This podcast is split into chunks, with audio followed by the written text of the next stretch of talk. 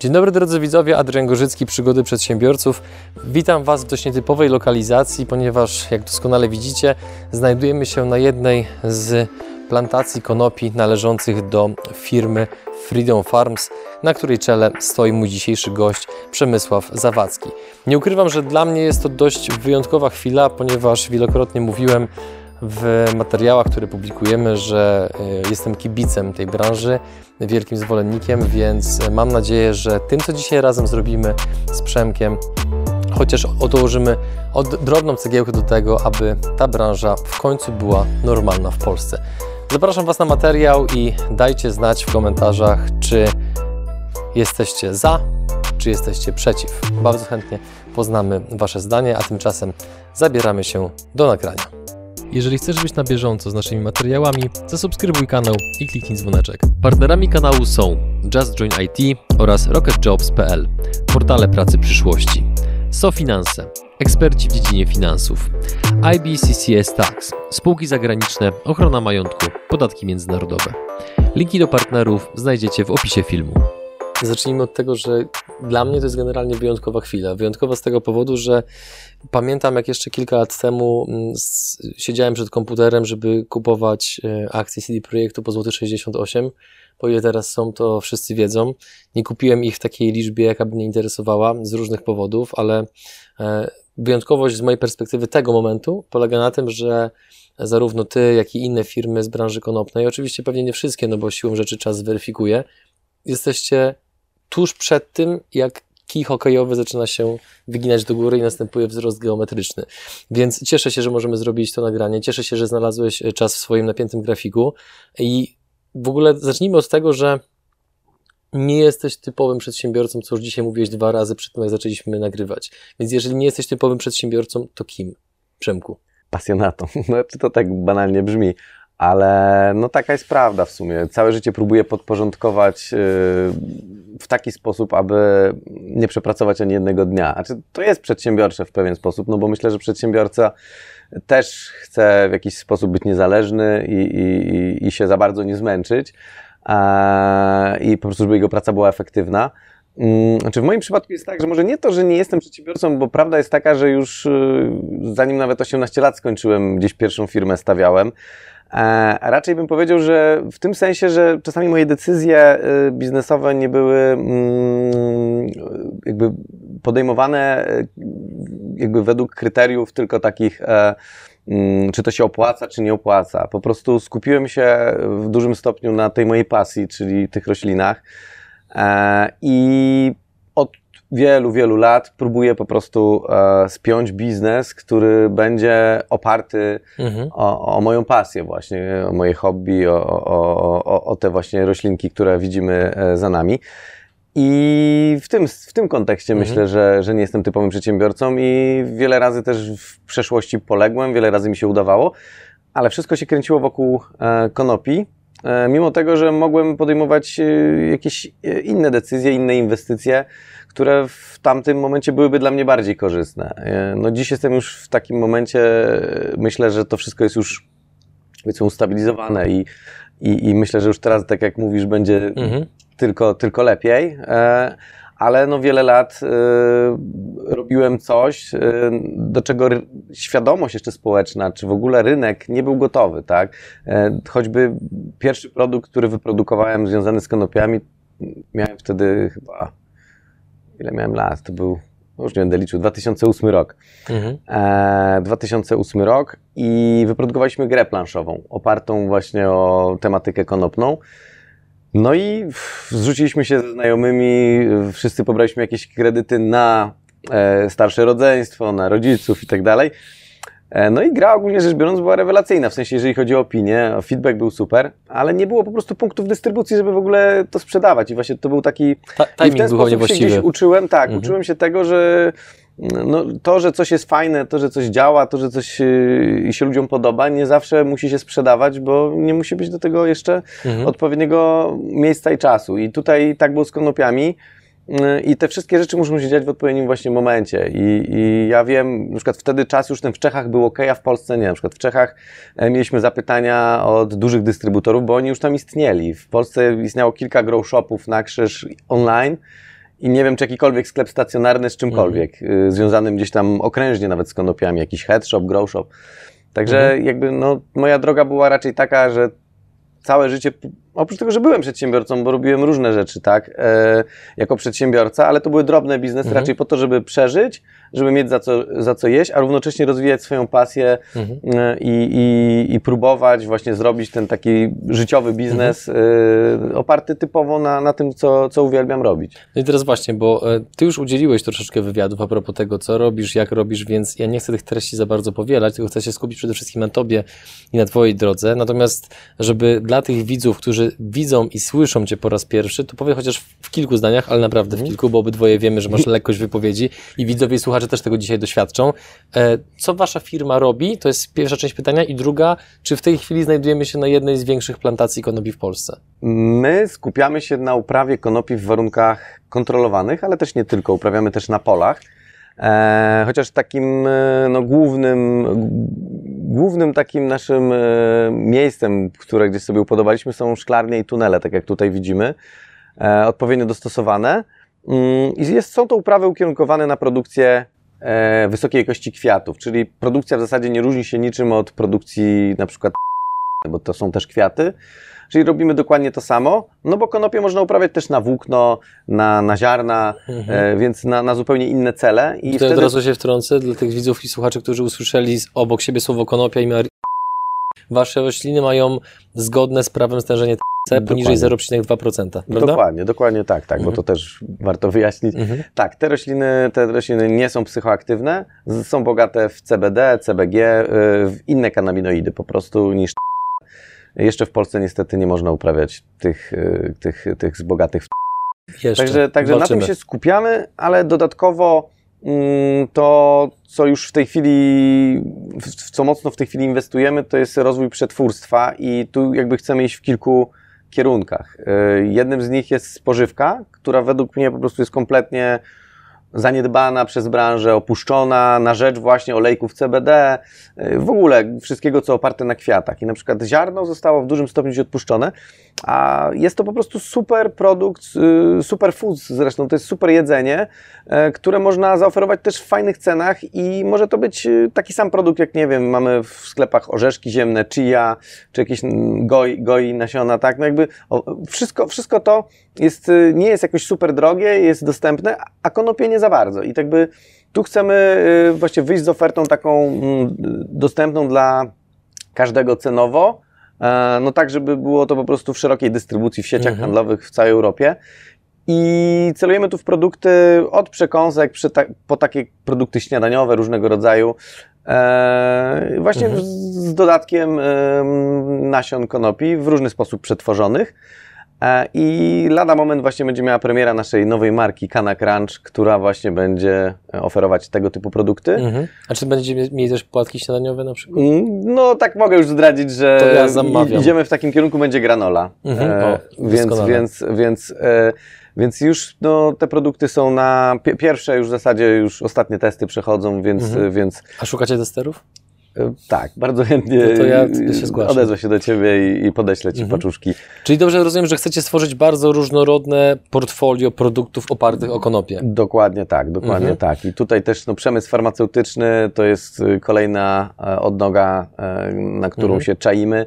I mamy tutaj w tej chwili w przygotowaniu mm, formułę, można tak to nazwać, zupełnie inną formułę produktu, który mm, będzie zawierał w sobie surowiec farmaceutyczny, jakim jest medyczna ale też konopie włókniste. Będzie to też Mhm. na takich produktach.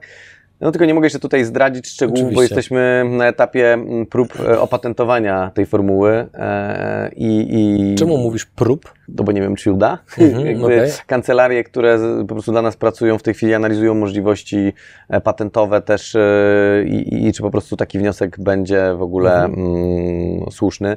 E, Ale jeżeli będzie to możliwe, no to będziemy właśnie e, zmierzać ku temu, Mhm. aby, aby opatentować e, taką formułę. A jeżeli się nie uda, no to będziemy wykorzystywać efekt pierwszeństwa i uderzymy po prostu mocno Oczywiście. z naszym nowym produktem, który myślę, że wielu, znaczy nie jest to jakieś super odkrycie, ale nikt tego nie zastosował jeszcze w tej branży i mm, będzie, będzie to mogło, będzie to pozwalało na znaczne obniżenie kosztów produkcji, ale też kosztu końcowego dla, dla mhm. końcowego pacjenta, co jest bardzo ważne. Mm, medycznej po prostu mhm. i, myślę, że, że, że to może dużo zmienić. Mhm. E, drodzy widzowie, słuchacze, jeżeli potrzebujecie więcej informacji o tym, na czym polega działalność Freedom Farms, to Was odsyłam do innych wspaniałych wywiadów, które również są dostępne w internecie.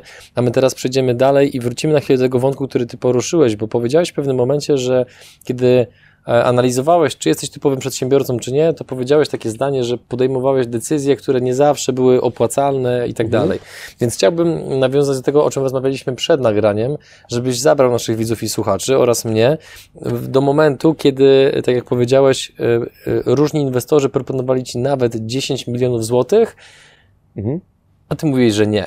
Mhm. I, I, co się działo w Twojej głowie? Jak wyglądał proces decyzyjny? No bo wiesz, mhm. taką kasę nie każdy odrzuca, zwłaszcza jeżeli mu się to proponuje kilka razy, a ty to zrobiłeś. Myślę, że dlatego, że całe swoje życie oparłem o, o całą kulturę konopną. W sensie moja osoba e, w tym środowisku, e, znaczy inaczej, Jestem aktywistą, tak naprawdę to jest po pierwsze, i osobą, która gdzieś walczy o zmiany na poziomie świadomości, na poziomie legislacyjnym, e, jeżeli chodzi właśnie o prawo związane z konopiami, wszelkimi konopiami, włóknistymi, czy, czy, czy też e, innymi niż włókniste. Takie osoby jak Ty, Mestosław, czy Maciej Kowalski są generalnie bardzo potrzebne temu środowisku, no bo inaczej no to nic, nic się nie zmieni tak naprawdę.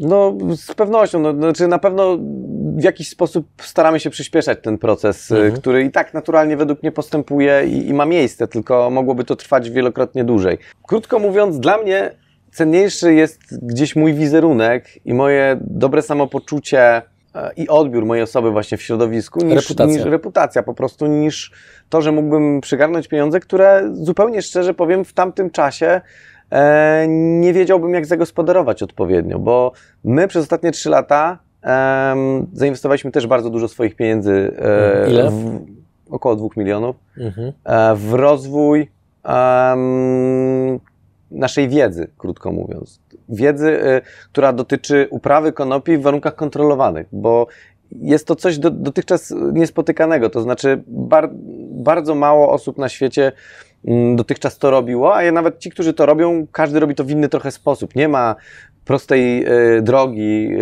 y, do tego, żeby to robić. Tak Maciek Kowalski na przykład uprawia konopie gęsto, siejąc je tak, oni mają je na polu, zbierają maszynowo.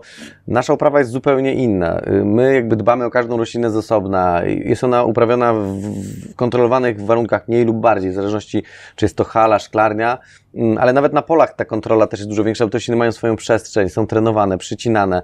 One rosną w zupełnie inny sposób. Pozbawiamy ich roślin męskich, które by je zapylały. Więc tu stawiamy na jakby jakość konkretnego surowca i, i wartość tutaj też surowca e, jest około stukrotnie wyższa niż e, surowca takiego zbieranego maszynowo, czyli jakby 100 razy większa powierzchnia daje nam to samo, co, mhm. co, co nasza 100 razy mniejsza, tak jakby i, i tego się uczyliśmy przez mniej więcej ostatnie prawie tam 3 lata będzie, i w tym etapie dostawaliśmy różne propozycje, bo wiesz, z zewnątrz mogło to wyglądać fajnie, że się rozwijamy, że robimy duże powierzchnie. Tylko te duże powierzchnie to były eksperymenty nasze. Po prostu zupełnie szczerze mówiąc, my się uczyliśmy tego wszystkiego, e, bo ja uprawiam konopie od 12 lat, ale mm, nie w takiej skali, e, a nawet jeśli, no to były to warunki zupełnie kontrolowane, na przykład e, pod lampami w halach, projekty, które stawiałem też dla innych przedsiębiorców w całej Europie ale te projekty mm, no, są czymś innym niż na przykład tunele czy szklarnie. No, my tego się w jakiś sposób uczyliśmy e, i dlatego ja odrzucałem te propozycje, mówiąc tym ludziom po prostu, że nie jestem gotowy e, na to, żeby jeszcze e, inwestować e, te pieniądze w sposób efektywny, bo nie mam odpowiedzi jeszcze na wiele pytań. Dziś mhm. te odpowiedzi już mam. I dlatego dziś właśnie zwróciliśmy się też z ofertą, z emisją, e, tylko że właśnie do drobnych inwestorów, z tego względu, że dla mnie dużą, dużą wartością y, jest te kilkaset osób, które mogą nas wspierać, być ambasadorami marki. W tej chwili już jest ponad 800 y, zapisów, e, więc y, no to jest mhm. kurczę setki osób, które gdzieś nas wspierają i mówią o nas dobrze, trzymają za nas kciuki mm, i, i mhm. to jest duża wartość po prostu. Wiadomo, że postrzeganie przez społeczeństwo określonego produktu, usługi jest w dużym stopniu zależne od okoliczności politycznych, tego co mówią media i tak dalej. Wystarczy wspomnieć e, czasy prohibicji, które, których żaden z nas mm, nie przeżył, jeżeli chodzi o alkohol, ale każdy z nich o nich słyszał. Także w tamtym czasie powstawały różnego rodzaju e, majątki przestępcze, które zresztą funkcjonują rzekomo do dzisiaj. No i teraz Wykorzystując trochę powiedzmy analogię tego, powiedziałeś, że pierwsze konopie hodowałeś 12 lat temu. E, o, o, ile pamięć mnie nie myli, to raczej prawo w tamtym czasie nie było za bardzo przychylne takim, e, takiemu postępowaniu, a prokurator pewnie by powiedział, że procederowi. E, niemniej, żeby było jasne, w żaden sposób nie oceniam, bo już mówiłem Ci przed nagraniem, że jestem fanem, kibicem i jeżeli możemy dołożyć swoją drobną cegiełkę do normalizacji tego rynku, to ja chcę to po prostu zrobić. Natomiast jestem ciekaw, jak Ty na to patrzysz, na te minione 12 lat, że byłeś niczym, wiesz, Leonardo DiCaprio w filmie Złap mnie, jeśli potrafisz, który początkowo był do, doskonałym fałszerzem, potem zaczął pracować dla FBI, czyli stanął po tej, nazwijmy to, dobrej stronie mocy. E, więc ty z jednej strony no, zaczynałeś od no, pewnego procederu, a teraz jesteś przedsiębiorcą, zatrudniającym pracowników, płacącym podatki, e, któremu zaufały setki inwestorów, więc jak ty oceniasz ten proces, ten, ten, to całe przejście w swojej głowie, no bo zakładam, mhm. że musi to być dla ciebie coś wyjątkowego. Hmm, znaczy, co, myślę, że tu różnica jest taka, że ja nigdy nikogo nie oszukałem i nigdy nikogo nie skrzywdziłem. To jest podstawowa mhm. różnica i robię cały czas to samo. Um, jeżeli chodzi o prawo, jeżeli chodzi o konopie, na przykład włókniste, to też tak tylko tu wtrącę, że ono się w ogóle nie zmieniło. To jest, zmieniło się właśnie, um, rozwinął się rynek, mhm. e, krótko mówiąc. Prawo w ogóle się nie zmieniło. E, to wszystko, co się w tej chwili tu dzieje, to, to czym zajmuje się nasza firma, my mogliśmy to robić 5, 10, 20 lat temu. I nic się w tym, istnieje jakieś takie przekonanie, że, że, że, że coś się zadziało, że powstały olejki CBD, że, że powstał susz CBD, że, że to wszystko się gdzieś pojawiło. A nie jest trochę tak, że społeczeństwo tak zmienia powoli postrzeganie, no bo właśnie młodsze pokolenie, które, umówmy się, no już nie czarujmy się, miało styczność z konopiami nie raz, nie dwa, nie sto, no już zaczyna dorastać i sobie myślą, no hello, no skoro można pić alkohol, to dlaczego nie można tego? No tak, znaczy tu, jeżeli mówimy o konopiach włóknistych, to akurat one nie są psychoaktywne tak naprawdę. Tu mhm. bardziej pacjenci są gdzieś grupą docelową e, lub ludzie, którym to pomaga w jakiś sposób, e, ciężko pracujący, no różnie, różnie to jest jakby, prawda jest taka, że w tej chwili nie ma dozwolonych e, jakby deklaracji takich e, przeznaczenia zdrowotnych, o które też branża e, zabiega e, dla CBD i też trwa bardzo dużo badań w tej chwili, są w trakcie, więc myślę, że rozwój tej branży też przyspieszy znacznie w momencie, kiedy będą kolejne odkrycia, kolejne kanabinoidy, przecież ich jest cała masa.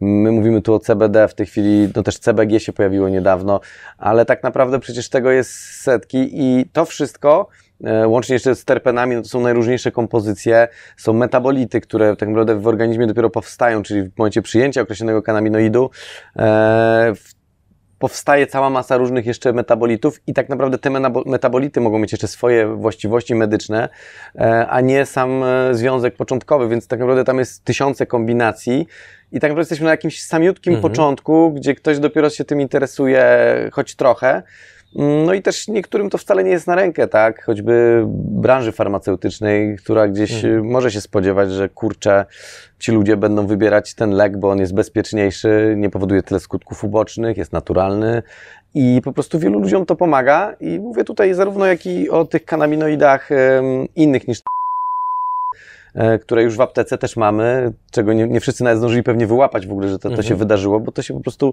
nagle stało mhm. i, i w tej chwili odmiany też są w aptece. I też myślę, że tak samo się stanie z legalizacją ogólnie, nawet czy to rekreacyjnej uprawy, dystrybucji, e, posiadania, uży używania.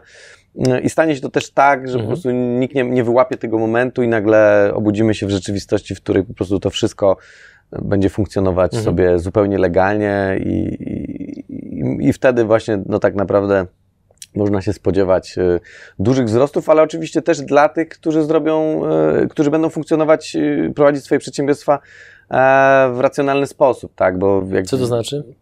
No, Zgodnie z łatwo, prawa na pewno, ale co jeszcze? Łatwo tutaj o przeinwestowanie, czego mogliśmy, co, co można zaobserwować też na rynkach choćby amerykańskich czy kanadyjskim, że te firmy po prostu przesadziły, krótko mówiąc, i jakby ogromną ilość kapitału pompowali w to wszystko, nawet Szwajcaria, gdzie na przykład zalegalizowano 1%, e, w roślinach e, 4 lata temu, no to u nich też było taki duży boom, e, że tak naprawdę nie mieli gdzie tego sprzedać. Tak? Miliardy tam po prostu wpompowano e, i wtedy też troszkę, znaczy ja tak doszukuję się źródła powstania suszu CBD, czyli takich kwiatów właśnie pozbawionych nasion, wysokiej jakości. Mm, Dopatruję się właśnie w Szwajcarii w tym momencie, kiedy oni nie wiedzieli, co z tym wszystkim Mhm. zrobić. Ciekawa hipoteza. ktoś wpadł na pomysł, żeby to wypłukać z nadwyżki. Niestety taki susz trafia na, do Europy Mhm. e, i który jest uprawiany powiedzmy początkowo ma 0,5% lub 0,6, 0,7, rzadko więcej, bo trudniej to wypłukać z tego, co em, wiem od Szwajcarów.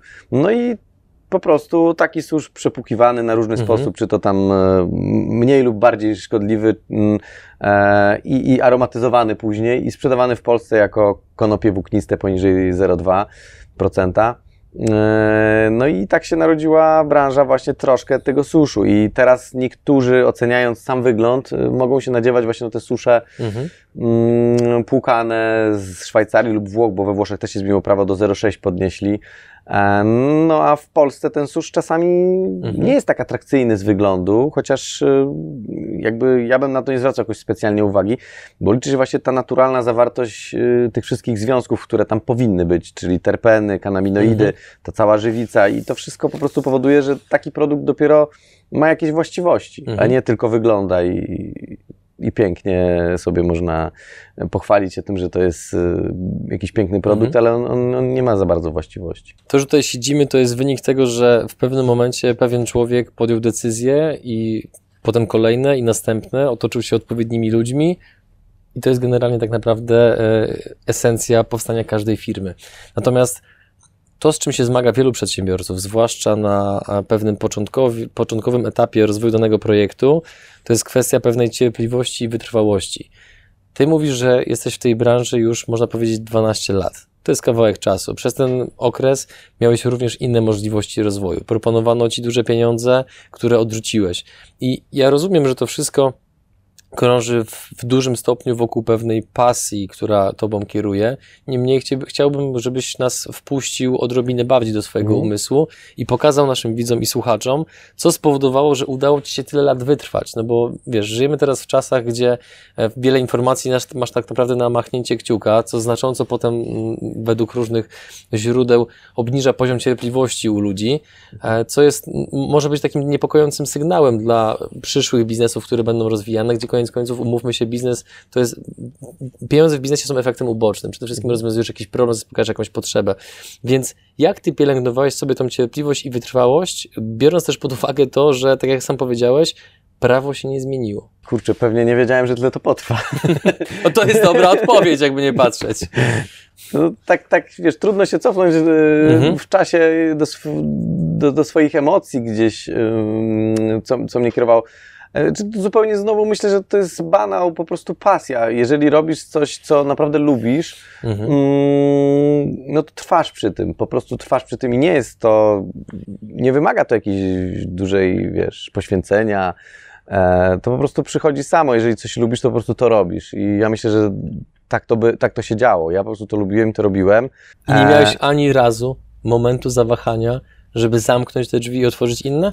Naprawdę nie miałeś ani razu? Miałem, nawet jako, no jeszcze tam, trzy lata temu, przed, Mhm. przed tymi próbami, y, które ruszyliśmy mocno z badaniami, em, poszedłem do agencji PR-owej do pracy i wytrzymałem tam trzy miesiące i powiedziałem, że nie wytrzymam po prostu, e, ale to miałem akurat całe życie, po prostu nie potrafiłem pracować na etacie, czyli zamknięty w jakieś ramy, mając jakieś określone mm, zadania, które powtarzam jak robot y, codziennie. E, czułem się z tym po prostu, znaczy miałem wrażenie, że wszyscy tak mają, czy w sensie tak zawsze mi wszyscy mówili, że nie narzekaj, każdy nie lubi chodzić do pracy, e, ale po prostu ja naprawdę, to nie było tak, że ja nie lubiłem, ja cierpiałem Mhm. w pracy i po prostu czułem, że marnuję czas Mhm. yy, i, że mógłbym robić coś dużo bardziej pożytecznego, że mógłbym robić to coś dużo bardziej efektywnie. E, I potrzebowałem być może też tej wolności, bo jakby z natury jestem taką osobą, która no, uwielbia wolność, swobodę. I chociaż każdy pewnie to powie, no ale myślę, że jednak są te różnice między ludźmi, skoro ktoś rzeczywiście wytrzymuje na etacie. Mało tego, są ludzie, którzy wolą pracować na etacie, wolą mieć te wytyczone Mhm. szlaki, być rozliczani z określonych działań. Jakby nie patrzeć, jest ich znacznie więcej niż przedsiębiorców. Dokładnie. Czemu? No bo znosi się z nich te ryzyko. I, Absolutnie tak. I myślę, że to, co mi nie przeszkadzało, a wręcz co mi się podobało, to jest ryzyko. Ja już jako nastolatek lubiłem ryzyko, tylko wtedy to było tak, że uprawiałem sporty ekstremalne, między innymi jeździłem na rolkach. I hodować konopie. E, To, to troszkę później, ale uważ, lubiłem, duż, lubiłem emocje, po prostu emocje, Mhm. które mm, tak naprawdę sprawiają radość, no bo jeżeli czujesz presję, czujesz e, niepewność i później się udaje, no to jest wyrzut tej adrenaliny, e, więc zawsze po stresie to przychodzi, tak? Kiedy się coś uda. E, I to jest uzależniające, mi się wydaje, w dużym stopniu. Nie wiem, mi się wydaje, że dużo przedsiębiorców tak ma, że te ryzyko gdzieś mają we krwi i, Mhm. i też to lubią, jakby nie patrzeć. Może nie same ryzyko, tylko to, co następuje po nim i ta satysfakcja, która jest no, nieporównywalna. No, pracując w pracy na etacie, jaką mogę mieć satysfakcję? To dostanę podwyżkę, zostanę doceniony, okej. E, Mhm. Ale tutaj no, jest nie, nieporównywalna skala tego, jak mogę być, e, jak mogę czuć się dowartościowany, jak mogę czuć się spełniony. Mhm. Mm, więc p- po prostu no gdzieś cały czas, kurczę, wierzyłem w to, że, znaczy wierzyłem, wiedziałem, prędzej czy później e, ta branża mm, dojrzeje do takiego momentu, że będzie dosyć, dosyć swobodnie można będzie się na niej poruszać i za 10 lat pewnie w ogóle no już dużo łatwiej będzie tutaj działać i myślę, że wtedy tak naprawdę wejdą na mocno, mocno dopiero korporacje i dopiero firmy spożywcze, kosmetyczne, e, wszelkie tak naprawdę w, prawie w każdej branży konopie gdzieś będą odgrywały jakąś tam rolę mniejszą lub większą, bo jest to roślina tak wszechstronna, że no, jak sami wiemy, choćby włókno, no mówi się o tych ubraniach ciągle i tak dalej. Tego nie ma, bo, bo jeszcze nie ma takich inwestycji, nie ma takiego kapitału, mało kto w to inwestuje, a potrzeba do tego takiego dużego parku maszyn, żeby tak naprawdę uruchomić taką produkcję i przeprowadzić te testy, uwierzyć też w to. Mhm. Mm, No i tak jest z każdym elementem. Konopie były tak demonizowane przez wszystkie lata. Nadal ja odczuwam na sobie gdzieś tam skutki mm, takiego jeszcze, wiesz, no rozmawiałem na przykład Lekkie ostatnio, piętno pewnie. taki przykład, rozmawiałem z człowiekiem z jednej z największych firm w Polsce produkujących e, alkohol, no i on tak naprawdę uśmiał się bardzo, kiedy usłyszał, że e, chcielibyśmy zrobić produkt, e, który zawiera w sobie konopie. Ja już prototyp takiego produktu zrobiłem zresztą tam jakieś 10 lat temu. Przykład sukcesu pana Palikota i Wojewódzkiego nie, nie, wystarczy, jest, nie, nie jest wystarczającym dowodem dla takich ludzi? To znaczy, chyba chodzi o wizerunek po prostu. Mhm. E, I, I kompletnie jakby ten człowiek uważał, że pod względem prawnym, wizerunkowym, e, jakim każdym tak naprawdę, e, że im to zaszkodzi. I czy, czy choćby przykład, e, nie wiem, banków, które wypowiadają umowy takim firmom jak nasza. E, nie będę może tu wymieniał banku, ale, ale są jeszcze takie banki, Mhm. które po prostu nie, nie podpisują umów lub rozwiązują je w, w momencie, kiedy taka firma rozpocznie, na przykład wpisze sobie w PKD Mhm. uprawę na przykład konopi włóknistych, co A jest z, dla panem, mnie... a z panem Brzoską się dogadałeś, bo tam była informacja w jednym nagraniu, że Inpost wam wypowiedział umowę. Tak, e, nie wypowiedział umowy, tylko tu była sytuacja Mhm. taka, że oni e, ogłosili zmianę regulaminu, która miała, za, e, ta zmiana miała zawierać taką informację, że mm, nie będzie w ogóle można wysyłać produktów konopnych. Mhm.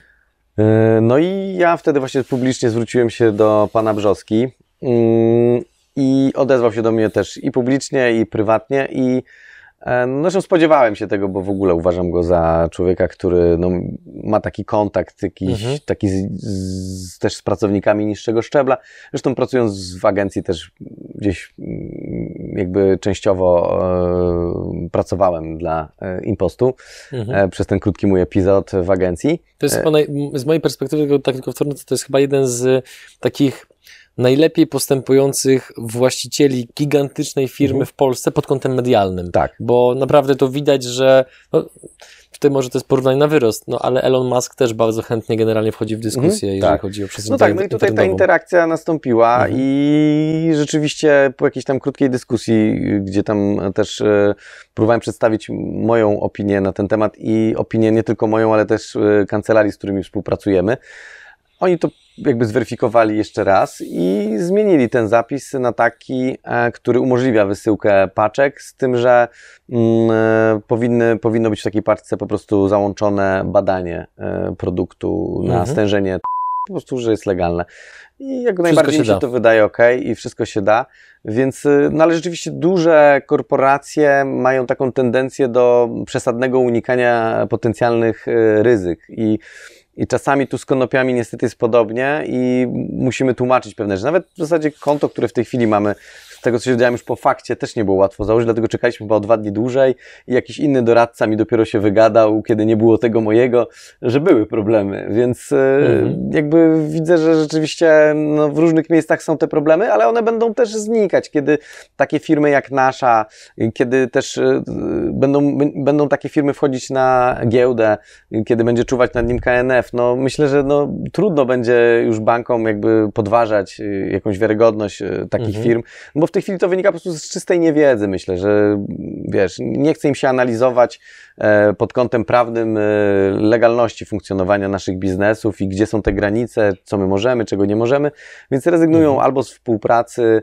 e, no to, to jakby to, to się cały czas dzieje i no akurat to od lat gdzieś się z tym Mhm. spotykam. I- No i mam nadzieję, że, że, że będzie tego coraz mniej, właśnie dzięki temu, że, że ta branża się cała rozwija i, i coraz częściej no, w jakichś różnych relacjach się spotykamy z tym dużym biznesem i, i, i gdzieś e, myślę, że, że w końcu to przestanie być jakieś wielkie halo. Porozmawiajmy jeszcze chwilę o Twojej ekspertyzie, no bo to, że jesteś pasjonatem, to jest oczywiście bardzo ważne. Jesteś od 12 lat w branży, to jest bardzo ważne. Natomiast w pewnym momencie, bardzo króciutko, przynajmniej w tym wywiadzie, wspomniałeś, że uczestniczyłeś w tworzeniu plantacji za granicą. Mhm. Czy mógłbyś trochę więcej właśnie o tym, o tym okresie Twojego życia opowiedzieć? To cały czas się działo. Ja w zasadzie można powiedzieć, że przez te ostatnie trzy lata mm, żyłem w dużym stopniu z, z konsultacji. E, Z Mhm. konsultacji, z doradztwa dla innych y, podmiotów działających w Polsce, jak i za granicą. Em, no tak, no w zasadzie Mhm. tak, tworząc swój gdzieś biznes, zbierając też know-how. Mhm. em, Ile takich plantacji konsultowałeś? W jakich krajach to było? Ile Ci płacili, że to nie jest tajemnica? Znaczy, różnie, różnie, to zależy. Jeżeli chodzi o takie konsultacje, bo też odbywały się takie ogólne konsultacje, które w zasadzie miałem niemalże codziennie, to też różnie ta stawka w zależności od tego no, Mhm. rosła gdzieś, ale A to było co, bliżej 1000 euro, 20 tysięcy euro, 50 to tysięcy zależy euro? za co. Jeżeli chodzi o taką zwykłą konsultację, gdzie z kimś rozmawiałem, taką wstępną, no to powiedzmy to, to kosztowało około 500 euro, Mhm. a później w zależności od tego, co ktoś chciał robić, no to po prostu wyceniałem taką pomoc. Mhm. E, A później stopniowo nie miałem w ogóle na to czasu i doszło do takiego momentu, że przestałem w ogóle udzielać jakichkolwiek konsultacji i to był ten moment, w którym e, troszkę na, może nie jakby, no, ale też częściowo na kapitale, e, przy pomocy kapitału innych ludzi pewne rzeczy, e, może powiedzieć, nauczyłem, tak w 100%, chociaż e, nie stało się nic takiego, co Mhm. komuś by się nie udało, bo były to rzeczy, które albo wiedziałem, albo odsyłałem do e, innych specjalistów z określonych dziedzin, no bo tutaj wchodzą no, różne, e, wiedza szeroka jest potrzebna, tak, czy to wentylacja, czy, czy, czy elektryka, no takich rzeczy niekoniecznie, niekoniecznie muszę się znać na elektryce, Oczywiście. a, ale sam się też tego uczyłem. Uczyłem się już na takich y, czysto praktycznych przykładach po prostu. Niektóre projekty też nie wyszły, czasami z uwagi na to, że ktoś się z tego wycofywał, ale jakby cała dokumentacja, wszystko zostało przygotowane. I ja zbierałem te wszystkie też rzeczy Mhm. przez te lata, e, te projekty i, i, i Potrafisz liczbowo określić, ile mniej więcej ich już konsultowałeś? konsultowałem projektów myślę, że około 300. No to już to, to, to z jest tym, dużo. Że, z tym, że nie, nie wszystkie, czy nie wszystkie, większość nie, nie, nie doszła do skutku jakby. To, No, ale to to, jest... ale, inaczej, z mojej perspektywy to już nie masz takiego znaczenia, no bo jednak 300 podmiotów zaufało Twojej wiedzy. No to, to, Tak. to tej liczby nie osiąga się przypadkiem albo pisząc kreatywne posty na Facebooku, Tak. tylko no realnie trzeba coś wiedzieć. I wtedy też padały te propozycje współprac, najróżniejszych inwestycji. A, I jakby no to był ten okres, w którym po prostu um, no chciałem dojść do etapu, w którym jestem pewien w 100% tego, co robię, e, aby móc no, wyjść z taką publiczną ofertą, Mhm. tak? I, i, I na tym mi e, gdzieś zależało, no bo ja uważam, że też taka publiczna e, emisja no jest taką, no choćby to, że rozmawiamy w tej chwili, tak? Mhm. To jest y, przykład. Y, Dzieją się rzeczy takie, które mi pomagają też edukować y, społeczeństwo i dalej robić swoją robotę jako aktywista, więc no gdybym zrobił to zamkniętymi drzwiami z jakimś inwestorem, on by zapłacił, nikt by się nad, nawet nie zastanawiał nad Mhm. tym. Są takie firmy, działają. E, Ale robiąc to publicznie, myślę, że warto się tym chwalić i pokazywać, że branża się też rozwija, profesjonalizuje, e, że inwestorzy nam ufają e, i myślę, że to, że jakby no to, to jest też kolejną zaletą, poza tym, że właśnie mamy tych ambasadorów. Mhm.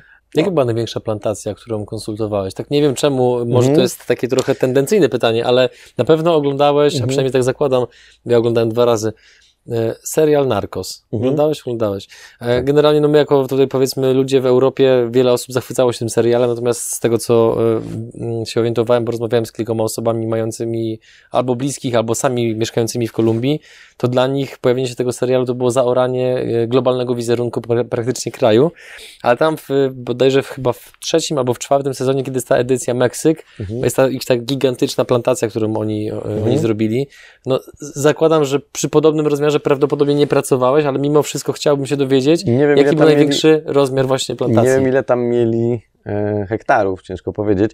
Mhm. Znaczy, tak jak mówiłem, nasze uprawy, przez to, że są em, nastawione na produkcję suszu i te rośliny rosną tak jak tutaj w rzędach, są trenowane, nie jest takie pole, mm, no jakby obsianie pola takiego gęsto, nie wiem, 10 hektarów, no to nie jest jakoś super duża powierzchnia, ale zrobienie 10 hektarów na przykład w takim, em, w taki sposób i zbierając to ręcznie, e, część rzeczy się automatyzuje, wiadomo, ale Mhm. no jest to praktycznie no, ręczna robota, można tak powiedzieć, jest to kraftowe.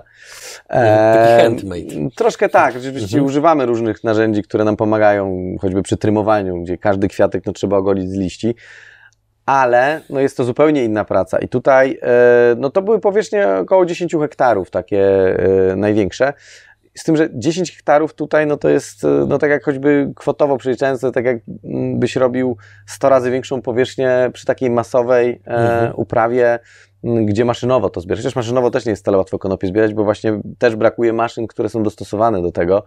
E, no ale powiedzmy, że da się to robić. W przypadku naszych upraw, no jest to, e, no wymaga to po prostu samo później Mhm. suszenie tego, trymowanie, obróbka jest bardzo, bardzo, bardzo trudna.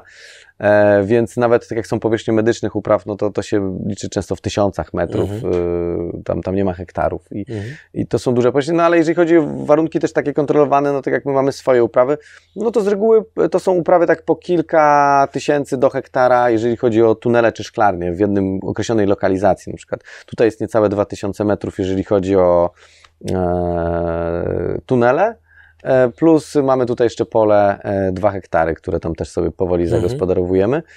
Em, No, ale, ale jeżeli chodzi o powierzchnię, to jest tak gdzieś do 10 hektarów. No bardziej tutaj wrażenie mogą indory też robić, które mm, gdzieś e, e, stawiałem. No to one miały tak do 500 metrów kwadratowych samej netto powierzchni uprawy, no ale to w indoor, Mhm. czyli w halach pod oświetleniem. Cała hala miała ponad 1000 metrów. Mm, I no to robi wrażenie na kimś, kto Mhm. też zna kontekst i, i, i branżę.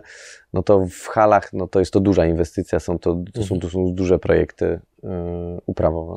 Dzięki, że jesteś z nami i oglądasz nasze filmy. Chcielibyśmy przekazać Ci krótką informację. Przygody przedsiębiorców to nie tylko wywiady. Na co dzień zajmujemy się przede wszystkim wideomarketingiem na YouTube. Jeśli chcesz, aby Twoja firma zaczęła generować lidy z platformy, która zrzesza ponad 20 milionów użytkowników w samej Polsce, to wejdź na przygody.tv i sprawdź, jak możesz z naszą pomocą skorzystać z potencjału YouTube'a, zanim zrobi to Twoja konkurencja. Powiedz mi, co jest takim Twoim, mówiąc tak ładnie po polsku, e, the ultimate goal?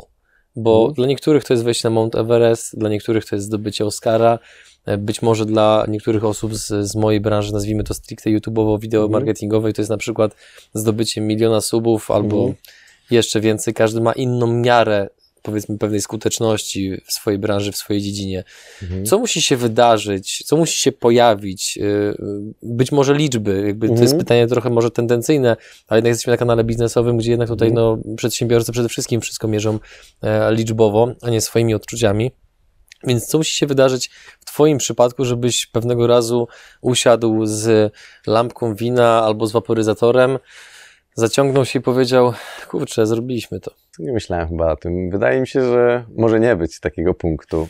Mhm. Może nie być takiego punktu, bo jak sobie wyznaczam różne cele, gdy do nich dochodzę, zresztą pewnie chyba każdy tak ma, to chce się więcej i więcej i więcej. Myślę, że jak ktoś ma milion tych subów, to chce dwa mhm. albo dziesięć i czuje się tak samo, jak miał 100 tysięcy ja, subów. No ja myślałem, że 100 tysięcy coś zmieni, zmieniło tylko to, że teraz chce 200, 300. Dokładnie. Wydaje mi się, że, że chyba nie ma czegoś takiego. Wiadomo, no, znaczy ja się cieszę na, na bieżąco, w sensie widzę, czuję progres, też y, wiem w przód już, jakie działania wykonujemy, co się wydarzy. E, I cieszę się z tego rozwoju i, i z każdego dnia i z tego, że mogę robić to, co kocham i, i nie jestem zmuszony po prostu mhm. gdzieś y, robić rzeczy, których bym bardzo nie chciał robić. Y. Ale gdybyś miał być swoim własnym prorokiem, to... Co to by było? Gdybym zmodyfikował pytanie, e, które e, właśnie pracownicy bardzo często wyszydzają, jeżeli chodzi mhm. o rozmowy kwalifikacyjne, czyli gdzie się widzisz za pięć lat, tak? I odpowiedź, która generalnie może zakończyć tę rozmowę mhm. na, na, Pana miejscu. E, no to jak, gdzie Ty się widzisz za 5 lat, za 10 lat? Jakby, mhm. jaka, jaka według Ciebie może być skala tego, co Wy robicie? Bo nie wierzę w to, że takich pytań nie dostajecie albo o tym nie myśleliście. Mhm. Dla mnie satysfakcjonujące za powiedzmy 10 lat byłaby sytuacja, w której legalna byłaby uprawa i dystrybucja podobnie jak jest za... Mhm. Mm, a firma, którą bym prowadził, czyli Freedom Farms, byłaby e, jednym z czołowych producentów na świecie. E, ale też mhm. innych produktów konopnych. Obstawiasz, że możecie być e, unicornem, miliardową firmą, czy nie? Nie wykluczałbym tego. Mhm. To znaczy, tak celuję, jeżeli, jeżeli inaczej. No jeżeli Hempoland Gdybym... po czterech latach rozwoju był sprzedany za 100 milionów złotych, no to w tej branży chyba wszystko jest możliwe. Jest wszystko możliwe. Oczywiście dużo tutaj zależy, co się dalej wydarzy. Ja jestem akurat tu optymistą, bo to wszystko się dzieje raczej na plus, czyli zarówno kwestie legislacyjne, jak i samo, mhm. same kolejne odkrycia i, i, gdzieś te nowe możliwości, które powstają, bo po prostu ta branża jest no, kompletnie jeszcze niepoznana, więc mam wrażenie, że rzeczywiście jesteśmy gdzieś na jakichś początkach. E, no więc możemy popatrzeć na jakąkolwiek branżę, cofnąć się w czasie do ich początków i zobaczyć pierwszych graczy, którzy tam byli i gdzie są dzisiaj. Mhm. No pewnie nie, niektórzy wypadli, nie wiem, jak Kodak na przykład. Mhm. E, ale jak najbardziej, jeżeli chodzi o możliwości i sam wzrost y, rynku, jeżeli ktoś, a my, my aspirujemy, żeby, żeby być w tej czołówce, e, chcemy trzymać rękę na pulsie, no jak najbardziej mhm. widziałbym nas jako spółkę, która będzie generować, czy będzie miała wartość miliardową. Mhm. Nie widzę tutaj przeszkód. Wróćmy na chwilę jeszcze do jednego wątku, kiedy rozmawialiśmy o tym, że, że mówiłeś, że byłeś pracownikiem agencji, e, natomiast no, byłeś w pewnym, w pewnym stopniu nieszczęśliwy, więc musiałeś po prostu odejść. Mając te doświadczenia, które uważam, że są bardzo cenne dla każdego przedsiębiorcy, który chociaż chwilę popracował na etacie, mm, co robisz takiego, żeby uszczęśliwiać swój zespół, żeby twój zespół nie odczuwał tych rzeczy, które odczuwasz ty, ponieważ y, mhm. myślę, że zgodzisz się z tym, nie każdy powinien być przedsiębiorcą, nie każdy ma odpowiedni konstrukt mentalny, żeby dźwigać to powiedzmy mhm. ryzyko, czy szereg innych minusów, których już tak chętnie generalnie w materiałach biznesowych się nie mówi, bo mam wrażenie, że często wpadamy w tą pułapkę, że przedsiębiorczość jest remedium na, na wszystko, a to mhm. nie jest prawda, bo każdy, tak. każdy, kto tą ścieżką podąża, przynajmniej raz zaliczył nieprzespaną noc, czy mhm. szereg innych stresów, więc co ty takiego robisz właśnie, że gromadzisz wokół siebie ludzi, którzy no są którzy mają działać w branży, w której, jak sam powiedziałeś, jest jeszcze lekkie piętno. E, znaczy, na pewno ja mam takie podejście ogólnie do, do, do pracowników trochę jak do partnerów biznesowych, czyli chciałbym, aby na tyle, ile to możliwe, oczywiście, bo nie każde stanowisko e, aż w takim stopniu da się e, tak, tak gdzieś ustawić, ale chciałbym, aby pracownicy czuli, czy wykazywali przedsiębiorczość też. Czuli się częścią tego, że że od nich też zależy e, nie tylko powodzenie biznesu, ale też ich wynagrodzenie, e, ich sytuacja w firmie, pozycja.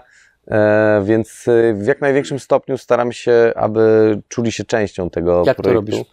Pewne rzeczy stopniowo będę wprowadzał też, które jeszcze, jeszcze nie, się nie wydarzyły, mhm. a mianowicie chcę, żeby po prostu też mieli swoje udziały w, w spółce symboliczne, które, e, które wspólnie z nami no, jakby będzie też im zależało na tym, żeby budować wartość e, biznesu, ale przed najprostszą metodą jest e, tutaj uzależnienie e, wyników, czy ich wynagrodzenia od wyników finansowych lub innych wyników w tym obszarze, w którym dany pracownik pracuje. Godzą się na to? Czy podstawa jest rzeczą znaczy, świętą? To jest, znaczy podstawa jest, jest, jest podstawa, mhm. jak najbardziej, tylko w jakimś stopniu chcę tutaj wzbudzić taką, no właśnie nie widzę tego, że, bo, bo każdy z nas jest inny i trudno Oczywiście. mi tutaj jakby wyobrazić, wiadomo, gdzieś na kasie wyobrażam sobie, że jest 10 pracowników i oni, można wymagać od nich określonego tempa pracy i nic więcej on od siebie nie będzie w stanie wnieść. Ale są takie wartości, które na wielu stanowiskach można wnieść i one są trudne do, też do wycenienia, e, ale wpływają na, mm, na, całokształt. na całokształt. I też mm, no ja staram się właśnie wyłapywać to i jeżeli są pracownicy na podobnych stanowiskach, to nie jest powiedziane tak, że jakby wszyscy jakby mają mieć podobnie. Po prostu róż, różni są ludzie, róż, różne mają poświęcenie też dla biznesu. No mam pracowników, którzy też potrafią ze mną po nocach rozwiązywać różne problemy i taki pracownik zawsze będzie bardziej wynagradzany, no bo mm, jest przy mnie, no bo ja jakby całą dobę pracuję, można powiedzieć, i są ludzie, którzy też y, poświęcają się y, w taki sposób i oczywiście no, też adekwatnie są wynagradzani. Mhm. No, ale tego bym oczekiwał. Właśnie chciałbym żyć w takim otoczeniu ludzi, którzy myślą przedsiębiorczo, a nie myślą o tym, mhm. jak e, zaspokoić tylko swoje potrzeby, jak swoje zyski, bo czasami one są sprzeczne z zyskami spółki. I mhm i, i, staram się po prostu jak, naj, jak najczęściej no, łączyć to tak, żeby to było ze sobą spięte i hmm. mój sukces, czy sukces spółki, żeby był też ich sukcesem. Być, nie wiem, czy słyszałeś o takim autorze jak Malcolm Gladwell? To jest taki mm, gość, który napisał między innymi książkę Poza schematem, w której opisywał on bardzo różne, ale znane postacie e, i starał się robić taką trochę dekompozycję tego, coś spowodowało, że na przykład Bill Gates stał się Billem Gatesem, mhm. że Beatlesi stali się Beatlesami. I on tam ukuł taką regułę, zależność, że rzekomo jeżeli się poświęci 10 tysięcy godzin na dowolną mhm. dziedzinę, no to to potem no, może spowodować, no, że to, to, mhm. tak, że te, że te nasze umiejętności staną się bardzo, bardzo wartościowe dla, dla rynku pracy. Oczywiście tutaj, żeby y, być uczciwym, no to pojawiło się szereg różnych innych badaczy, którzy starali się udowodnić na różne sposoby, że ta reguła jednak nie ma zastosowania. E, nie, nie, inaczej, może nie zawsze nie ma ona zastosowania, no ale natomiast z drugiej strony na taki logiczną, na taką logikę, logikę mm, ciężko się nie zgodzić, że kiedy poświęcisz na coś dużo czasu, no to siłą mhm. nasiąkasz tym, tak. rozumiesz to, wchodzisz głębiej, widzisz coś wielowymiarowo. I teraz, zwłaszcza dla e, młodych ludzi, ale też dla starszych, którzy być może jeszcze nie odnaleźli tej pasji, powiedz mi, jak wyglądały, bądź nawet jak wyglądają, jak wygląda proces u Ciebie tego, że Ty cały czas akumulujesz wiedzę. Tylko błagam, nie, nie, nie idźmy w banał typu, że czytasz książki, słuchasz podcasty, bo myślę, że większość naszej widowni to robi nawet dokładnie w tym momencie. Tylko jak pracuje Twój umysł, że tak bardzo nasiąknąłeś tą wiedzą, że konsultowałeś 300 projektów, rozwijasz teraz mhm. własną firmę, macie ambicje do bycia um, miliardow- firmą o miliardowej wycenie jak pracuje Twój umysł, pod kątem tego, żeby inni ludzie wiedzieli, jak samemu odnaleźć tą pasję i jednocześnie jak ją pogłębić. Kurczę, trudne bardzo pytanie, powiem Ci szczerze. To jest dla mnie największy komplement, jaki mogę dostać od gościa w trakcie nagrania. Dziękuję. bardzo trudne. Chyba najtrudniejsze, jakim ktokolwiek kiedykolwiek zadał podczas o Jezu, wywiadu. Tomek, Tomek, w ramkę tę wypowiedź. w jaki sposób szukasz wiedzy? To są bardziej książki, to są bardziej rozmowy z ludźmi, to jest podróżowanie mhm. po świecie i testowanie różnych produktów, rozmawianie ze specjalistami. Jak to wygląda po prostu od kuchni? Znaczy, ja myślę, że problem polega na tym, że jeżeli, znaczy inaczej, myślę, że jeżeli masz jakąś pasję e, i naprawdę czujesz, że, mm, że chcesz to po prostu robić, e, no zresztą to, to akurat badania nawet potwierdzają, e, no wtedy ta wiedza po prostu się chłonie, tak? Jest, wydziela się serotonina e, i to nie jest taka typowa nauka. Ja Ci powiem szczerze, że ja prawie w ogóle czasu nie poświęcam na taką przymusową naukę na zasadzie, że... że intencjonalnie siadasz. Tak, że mhm. Y, muszę usiąść i to, czy znaczy próbuję czasem, tak? Na przykład, no, nie wiem, z zarządzania sobie coś tam włączam, jakieś y, audiobooki i gdzieś lecą, ale jest to zupełnie inny proces i ja wiem, że efektywność tego procesu jest zupełnie inna, kiedy, niż kiedy ja mm, czuję, że, że tego potrzebuję. To jest y, jakby, znaczy czuję.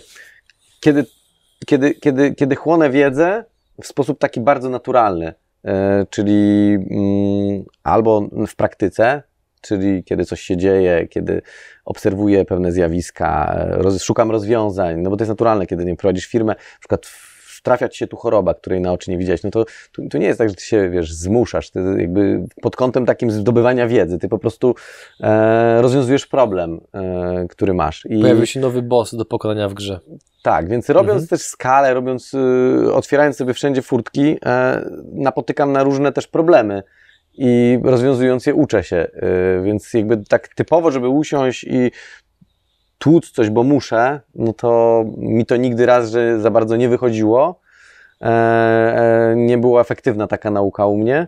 Mm, no a dwa, że po prostu, mm, znaczy przede wszystkim dlatego, że ona jest nieefektywna, to szkoda mi na to czasu, tak? I tak jak mówię, no ja to się czuję. Jeżeli masz jakąś pasję, mi się wydaje, że to nie jest tak, że do czegoś się, może inaczej kogoś umysł pracuje, ale mój umysł pracuje w taki sposób, że ja muszę mieć frajdę z czegoś, co robię, po prostu. I ja dosłownie nie mam czegoś takiego, że nie wiem, ustalam sobie, że co wieczór czytam książkę, na przykład jakąś określoną, tylko po prostu jeżeli mam ochotę, to to robię. Jeżeli czuję, że mam ochotę, nie wiem, obejrzeć yy, yy, jakiś podcast, yy, czy, czy posłuchać, czy obejrzeć, to to robię i wtedy ta wiedza po prostu się chłonie. Ona się wchłonie wtedy, kiedy mamy z tego przyjemność. To tak jakby w szkołach, to jest klasyczny przykład nieefektywnej nauki, kiedy człowiek siedzi, no nie ma ochoty tam siedzieć i po prostu ta wiedza się odbija gdzieś od mózgu mhm. i tam się niewiele dzieje, ale kiedy ktoś na przykład rzeczywiście się czuje doceniony za to, za zdolności swoje matematyczne i chce je rozwijać i mama go chwali, nie wiem, wokół wygrywa jakieś olimpiady, taka osoba czuje motor i chęć i, i ona, nikt jej nie musi mówić, jak to trzeba robić, to naturalnie wiesz i czujesz, czego nie wiesz, co powinieneś uzupełnić, e, więc myślę, że te procesy dzieją się w bardzo naturalny sposób, kiedy kiedy coś sprawia ci frajdę. No bo jeżeli chcesz na siłę zostać specjalistą w jakimś obszarze, to mi by się nie udało. No może tak mhm. to powiem. Może są osoby, które rzeczywiście potrafią, nie wiem, dobra, zostanę inżynier, inżynierem tego i tego, mhm. bo jest pensja taka i taka i widzę swoją przyszłość e, na takiej drodze. Ja na przykład tak nie miałem i to już jako nastolatek gdzieś studia, nie studia, mi żaden kierunek nie odpowiadał. Mówię, to nie to, to nie to. Poszedłem na jakąś kurczę psychotronikę na studium, tak czysto po prostu dla rozszerzenia jakichś tam e, horyzontów. swoich horyzontów, ale po prostu uciekłem stamtąd po paru miesiącach. Mówię, nie no, czarna magia. E, mhm. jakby, ale, ale to też było super doświadczenie, bo bardzo na przykład z kolei tam poznałem siebie, swoje możliwości od strony strony takiej, mieliśmy tak. tam zajęcia różne takie praktyczne, e, psychoterapia, czy od strony uczyliśmy, uczyliśmy się jako psychoterapeuci, ale e, dużo mi to dało, e, i też odpowiedziałem na wiele pytań, ale robię cały czas, staram się robić to, co lubię. To może no, brzmi banalnie, mhm. ale taka jest po prostu prawda. E, staram się robić to, co lubię i do niewielu rzeczy naprawdę, uwierz mi, zmuszam się. Mhm. Um, i, I to mi się wydaje, że to jest może nie, nie odpowiedź na to, że, że, że, że, dla każdego. To nie jest na pewno droga dla każdego, ale jeżeli ktoś znalazł już jakąś swoją pasję, no to po prostu... Jak się jej szuka? Nie wiem, współczuję ludziom, którzy nie mają pasji. Naprawdę nie wiem, jak się szuka. Yy, mi się wydaje, że, że, że, że, że chyba nie każdy musi mieć pasję. Mhm. Chyba tak to jest jednak. Znaczy, jakieś mniejsze pasje to pewnie ludzie mają. No nie wiem, ktoś może mieć pasję, nie wiem, że ogląda sobie mecze piłki nożnej i po prostu sprawia mu to przyjemność i to też jest okej. Okay. Tylko, że no na tym raczej nie zarobi, chyba, że no mhm. zakłady i też można. E, ale no nie każda pasja mhm. da, może dać potencjalnie też dochód, tak? I mhm. są ludzie, którzy, nie wiem, zbierają kamienie. Na przykład moja mama zbiera kamyczki, no ale raczej z tego biznesu nie zrobisz. Mhm. Po prostu sprawia ci to przyjemność, oglądasz sobie kamyki. E, ktoś inny może się w czymś innym dobrze czuć, ale jak to znaleźć? Mi się wydaje, że mm, podróże, poznawanie świata w ogóle. Ja też uwielbiam podróżować i obserwować y, inne miejsca, inne kultury. E, I to też daje, no mi się wydaje, że tą szerszą perspektywę mhm. i możesz coś po prostu zauważyć, e, dostrzec, bo jeżeli siedzisz rzeczywiście gdzieś zamknięty w jakimś wąskim otoczeniu, w wąskiej grupie ludzi, e, jesteś introwertykiem, to może być ci trudno znaleźć też pasję i być może, mhm. nigdy nawet jej nie znaleźć i, i nie złapać tego szczęścia takiego. Ja nawet nie wiem, kiedy ją złapałem. Po prostu to przyszło jakoś tak płynnie i wydarzyło. Odkry, wydarzyło się. Odkrywałem stopniowo jakby zalety tej rośliny pod każdym kątem. I pierwszą styczność w ogóle miałem z konopiami, jak miałem 6-7 lat. Jak ten moment wyglądał? Wyglądał tak, że przeprowadziłem się do Warszawy, jak miałem e, prawie 7 lat. E, I tam rosły wszędzie konopie. Wszędzie, dosłownie dookoła. Co to była za dzielnica? Białęka. I, no i jako dzieciak mówię, kurczę, chyba starsi to palą albo coś, tak sobie rozkminialiśmy z moim przyjacielem, świętej pamięci Radkiem, który, z którym żeśmy to zamknęli w strzykawkę i zakopaliśmy w ziemi na rok. Wykopaliśmy to po, z ziemi po roku, otworzyliśmy i przysięgam, do dziś czuję ten smród, nie? Po prostu to był taki smród, że trup po prostu. Mhm. E, no to jest taka zabawa dzieci, no ale też rok wytrzymaliśmy, że tam był zakopany w ogóle mhm. i to odnaleźliśmy. E, no i to była taka pierwsza w ogóle styczność jakby z rośliną, a później no gdzieś to wiadomo, cały czas ona rosła, w okolicach tam Straż Miejska ją wycinała, ja gdzieś tam sobie dostałem, no i w pewnym momencie no spróbowałem tego jako używki, a kilka lat później ten sam przyjaciel, z którym zakopywałem tą roślinę, zachorował na bardzo ciężką postać nowotworu e, międzybłoniaka opłucnej. No i był poddawany takiej bardzo e, eksperymentalnej chemioterapii, e, która no, no maksymalnie po prostu miała skutki uboczne maksymalne, że na zasadzie no, e, nawet zagrażało to jego życiu, ale to była jedyna szansa, po prostu ten eksperyment. No i, o, i tam żadne leki, nawet przeciwwymiotne, nie pomagały na nudności, faszerowali im tam wszystkim. Cały oddział wymiotował, jak tylko nawet zapach śniadania się pojawiał. No, on używał konopi w postaci ciastek, przygotowywałem mu ciastka, e, czy, czy, czy też olejki najróżniejszej formie. E, no i on był jedyną osobą, która tak naprawdę miała zniwelowane te skutki uboczne. On dosyć normalnie, no ciężko nazwać, normalnie funkcjonował, ale nie cierpiał e, w takim stopniu, zarówno jeżeli chodzi o ból, czy, czy o te nudności, te wymioty. No i ja wtedy tak naprawdę namacalnie pierwszy raz zauważyłem, to jest lek. I absurdem mi się wydawało to, że w tej sytuacji ja i on jesteśmy przestępcami, kiedy jemu to pomaga mm, i czuję się po tym dobrze, będąc y, mhm. chorym. I no musiało i... chyba scementować twoje przekonanie, że, że, że trzeba coś z tym zrobić. Tak, no to było wiele lat temu wtedy jeszcze o tym tak, że medyczne, to wiesz, to, to mhm. brzmiało jak y, gadka małolatów o, o tym, żeby to zalegalizować, nie? I do dziś trochę jeszcze tak niektórzy to odbierają, mhm. Że jacyś małolaci żeby zalegalizować, mówią o tym, że to leczy, że pomaga. No ale autentycznie są, e, są, są jest wiele obszarów, w których naprawdę medyczna marihuana bardzo mhm. pomaga. Między innymi są to nudności, czy w ogóle objawy, które występują przy chemioterapii. Mało co tak pomaga. Przy praktycznie zerowych skutkach ubocznych w porównaniu z tymi jakby standardowymi lekami, które tam, wiesz, mhm. no ta lista jest taka, e, co ci tam może się stać. A tutaj przy konopiach, no to no, jeżeli przesadzisz, to możesz się trochę źle poczuć mhm. i wystarczy, że tam, nie wiem, zjesz coś słodkiego ci minie. A, więc y, no jakby wtedy to był taki kolejny etap, tak? I, no i to gdzieś stopniowo, no mówię, utrwalało się u mnie w głowie, że ten absurd jakby bardziej narastał, bo to, że jakby ja uwielbiam tą roślinę, to nie jest tylko jakby to, że dlatego, że ona ma takie czy siakie właściwości, czy też niepoznane jeszcze właściwości, bo tak naprawdę to mnie nawet bardziej kręci, ale to, że jest nielegalna, w sensie, czy nielegalna lub demonizowana przez społeczeństwo. To dla mnie to po prostu jakieś absurdalne, bo jest to i prawdopodobnie najbardziej pożyteczna, bo przynajmniej jedna z najbardziej pożytecznych roślin na, na, na, całej kuli ziemskiej, mm, a, a, a, ściga się za to ludzi, którzy na przykład chcą sobie pomóc w cierpieniu albo mhm. w, w, innych kwestiach. Nawet jak ktoś używa tego zamiennie, nie wiem, z piwem wieczorem, no to też nie zasługuje na to, żeby siedzieć w więzieniu. I kolejnymi absurdami było to, jak moi e, znajomi e, trafiali do więzienia i ktoś przesiedział e, pół roku, kurde, z gwałcicielami, albo jakby, no to, to człowiek wtedy tak naprawdę gdzieś tak empirycznie odczuwa ten absurd kompletny i, i ten niesprawiedliwość i bezradność taką. I mhm. tak naprawdę tu gdzieś e, bardziej mój aktywizm e, e, odgrywał rolę i chęć zmiany prawa, a biznes no, jest naturalną konsekwencją tego, po prostu, że poznałem to wszystko.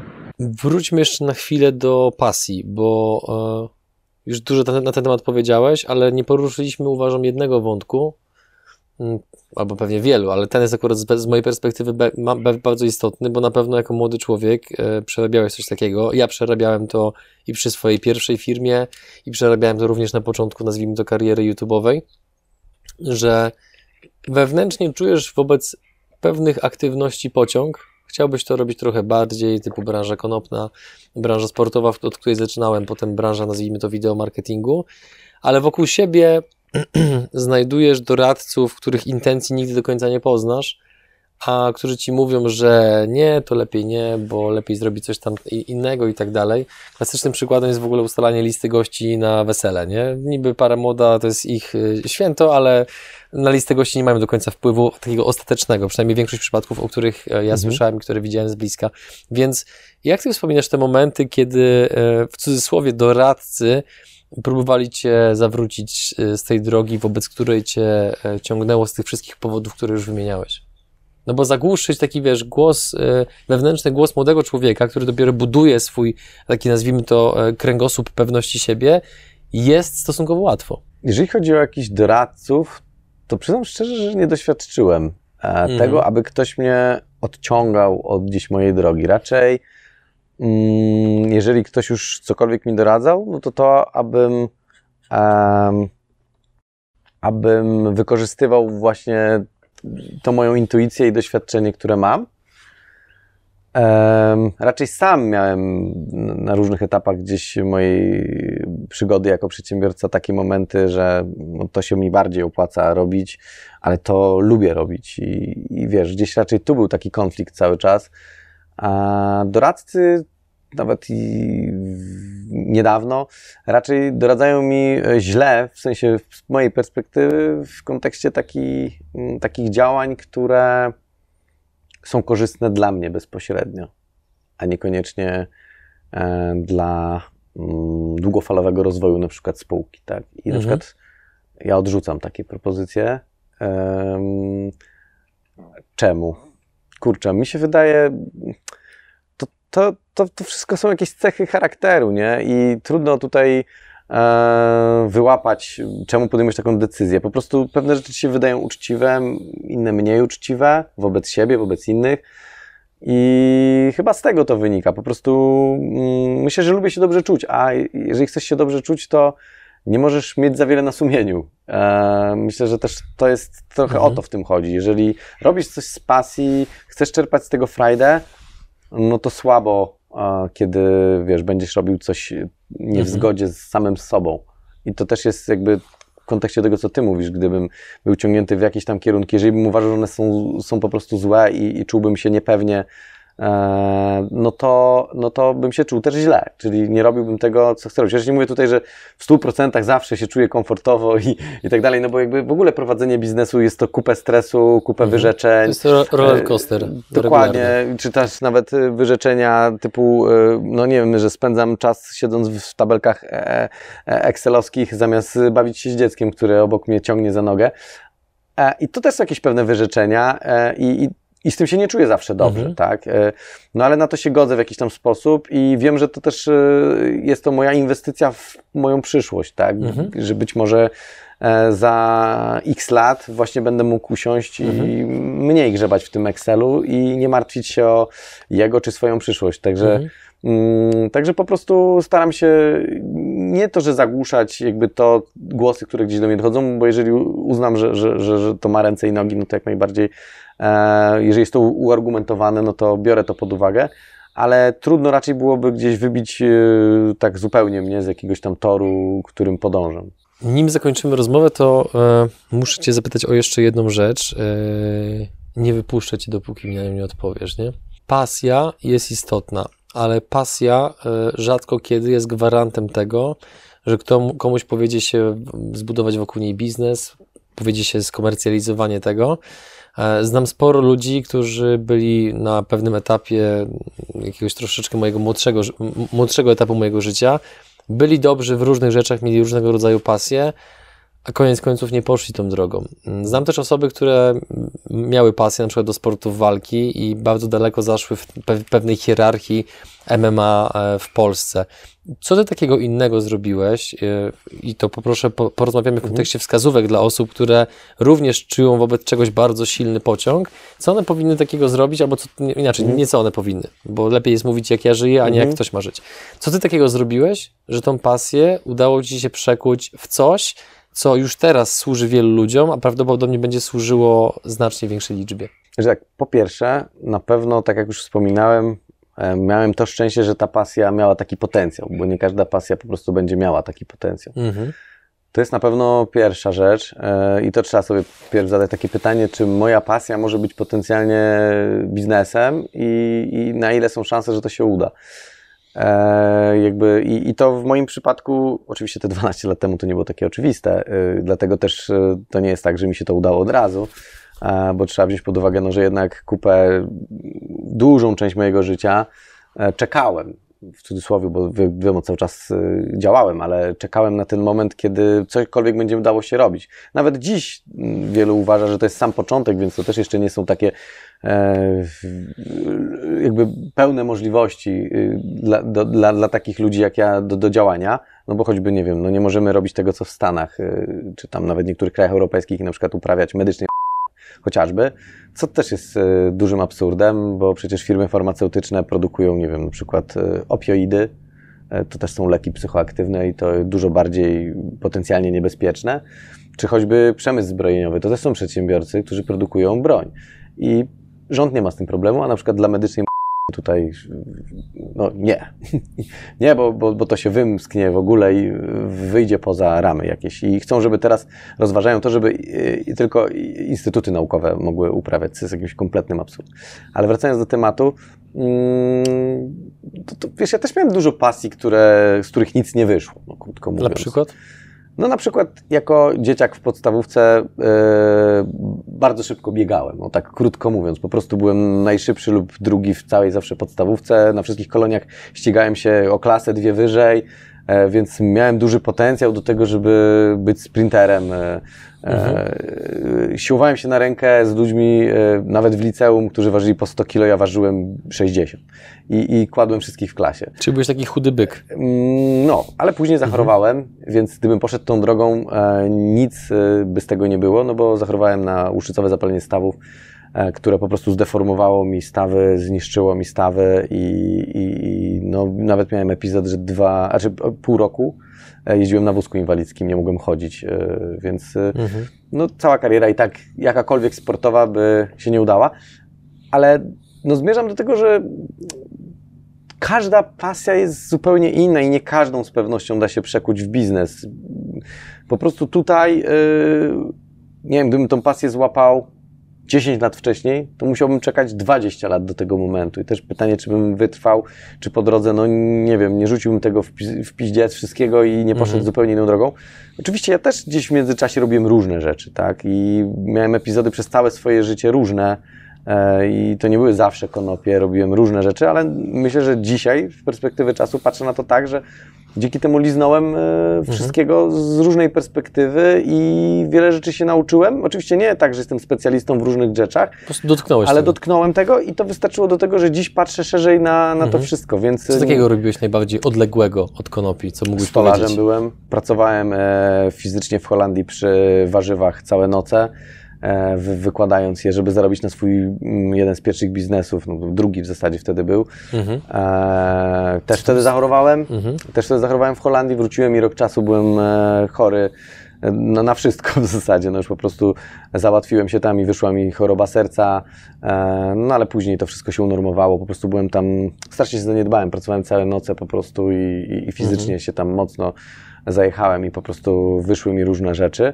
E, no i gdzieś się zaniedbałem, ale ogólnie rzecz biorąc, robiłem naprawdę najróżniejsze rzeczy przez całe swoje życie. Różne e, prace takie, e, które gdzieś nauczyły mnie mm, też doceniać pieniądz, myślę. Mhm. I wartość tego, że, że, że po prostu mm, różnie w życiu może być. Też, też trochę tego zbankrutowałem wiele razy, próbując różnych rzeczy właśnie z konopiami w przeszłości e, czy zbankrutowałem. Może to duże słowo, po prostu mhm. bywało różnie. E, próbując, nie wiem, na przykład mm, e, prowadzi, tak jak już wspominałem o tym produkcie pierwszym, który mieliśmy, ale na przykład też prowadziłem restaurację pierwszą w Polsce konopną. E, w Warszawie przy komisariacie na Wilczej mieliśmy restaurację. To doświadczenie tu, jest takie bogate chyba, dość różnorodne, co? Tak, i tu na przykład z restauracją to sytuacja była taka, że tłumy tam były, tak? Tam na wydarzenie w ogóle na Facebooku, jak założyliśmy na, na otwarcie, tam zadeklarowało 18 tysięcy ludzi w ogóle przybycie. E, oczywiście w, w otwarcie się nie udało. E, prąd wysadziły korki i wysadzało co Oj. po każdym włączeniu i w ogóle przychodził tłum ludzi, a my nie mieliśmy prądu i w ogóle to była klapa to otwarcie. E, ale sama restauracja o tyle mm, biznesowo była nieudana, że uparłem się jeszcze w tamtym czasie, czy w ogóle do tamtego czasu, upierałem się, że wszystko robię sam. Wszystko robiłem sam. To znaczy, co najwyżej z jakimś jednym wspólnikiem i moją partnerką życiową. I w sami, wszystko sami, wszystko sami. Każdy biznes, który stawiałem, y, też sklepy monopolowe prowadziłem, wszystko sam. Agencję Dlaczego- reklamową. Dlaczego byłeś taki hermetyczny? No nie wiem, jakoś nie chciałem się dzielić, bo jestem taką osobą strasznie indywidualist, indywidualistą. Jestem takim po prostu, e, nie chciałem się dzielić, uważałem, że dam radę sam e, z wszystkimi rzeczami, czy nadal mam w pewnych kwestiach e, no, takie zboczenie, że, że, że trudno mi oddelegować pewne rzeczy innym ludziom i zaufać im. Mm, Uczę się tego cały czas.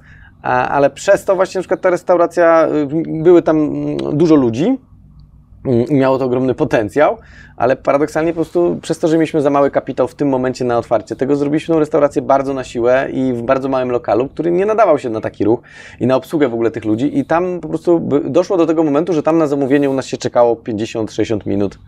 Więc to nie miało szans na dłuższą metę e, funkcjonowania. Druga rzecz, nie było tam powierzchni magazynowych na taką, taki obrót. I musieliśmy trzy razy dziennie robić zakupy, żeby w ogóle włożyć to do naszych malutkich lodóweczek, które tam były.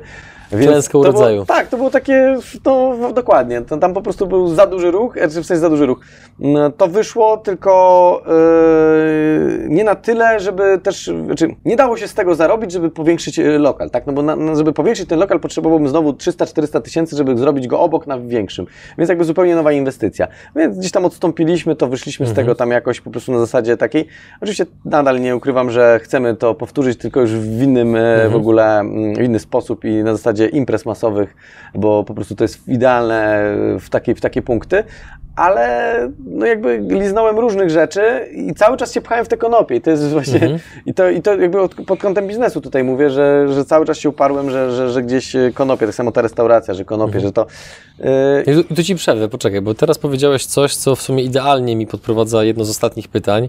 E, ja słyszałem o tym, że przedsiębiorcy między innymi robią showroomy modowe. Mhm. Wy chcecie zrobić showroom konopny. O co z tym chodzi i kiedy będę mógł wpaść na otwarcie? Znaczy, nie wiem, czy ta nazwa odpowiednio odzwierciedla e, to, co chcemy zrobić, bo myślę, że tak w pełni pewnie odzwierciedlało wtedy, kiedy byłby taki showroom na zasadzie, żebyśmy prezentowali technologię do uprawy. E, tu nie do końca o to chodzi, chociaż ta uprawa będzie, będzie można zobaczyć, jak to funkcjonuje, jak to działa, ale bardziej to jest showroom pod tym kątem, że wszystkimi zmysłami będziesz mógł e, poznać tę roślinę. Jakby od nasionka w jednym miejscu po produkty końcowe, czy to kosmetyki, czy suplementy, czy susz. W ten sposób chce, chcesz tą, chcecie tą roślinę oswajać po prostu? Jakby z, z, ludzi oswajać tą rośliną, Dokładnie tak? tak. Ludzi, urzędników, e, e, Ciekawe. społeczeństwo, e, po prostu przesuwać tą pewną granicę taką mm, dopuszczalnych y, działań, takich wiesz, e, jeżeli ktoś, kurczę, zobaczy sklep, który ma uprawę i wszystko, no to powie komuś kolejnemu i tak dalej i i jakby wiesz, następuje ten proces takiego oswajania, przesuwa się to okno Overtona i, i, i też w tym aspekcie. I tutaj no, naszym celem jest, że w ogóle to jest taka, to, jest, to będzie cały taki żywy organizm, bo tam będzie mieścić się nasza siedziba, tam na piętrze, czy też na tym piętrze będą biura, e, będzie uprawa taka pokazowa, będzie sklep, będzie opcja e, porozmawiania z ekspertami, na pewno nieraz będzie można też spotkać tam mnie, innych pracowników, więc chcemy zrobić takie miejsce, gdzie po prostu też e, klienci, inwestorzy, partnerzy nasi biznesowi będą mogli przyjść, porozmawiać z nami, e, po prostu jakby w jednym punkcie jak najwięcej mm, poczuć konopie i poczuć e, e, ducha Freedom Farms. Mhm. Dla tych z naszych widzów i słuchaczy, którzy chcieliby zostać inwestorami, czy masz do nich, dla nich jakąś chociażby kró- krótką informację, bo oczywiście na odpowiedniej stronie, która znajduje się w linku, w opisie tego filmu, wszystkie informacje są, ale co chciałbyś powiedzieć potencjalnym inwestorom? Myślę, że przede wszystkim, żeby zapoznali się z tym, co jest na tej stronie, na spokojnie, Mhm. e, nie podejmowali nigdy pochopnych decyzji. E, Jeżeli uważają, że widzą w tym jakiś potencjał, no to zapraszam. Mhm. Drodzy widzowie i słuchacze, dziękujemy Wam za Wasz czas. E, Mam nadzieję, że dowiedzieliście się czegoś przydatnego. Ja dowiedziałem się bardzo wielu interesujących rzeczy i tak jak powiedziałem już nieraz podczas wywiadu, gorąco tej branży kibicuję, więc jeżeli chcecie kibicować razem ze mną, to zachęcam Was do wejścia właśnie na stronę e, Freedom Farms, gdzie podobnie jak ja możecie zostać inwestorami w tej spółce. A my tymczasem żegnamy się z Wami, dziękujemy Wam za Wasz czas. Moim gościem był Przemysław Zawadzki. Do zobaczenia. Dzięki.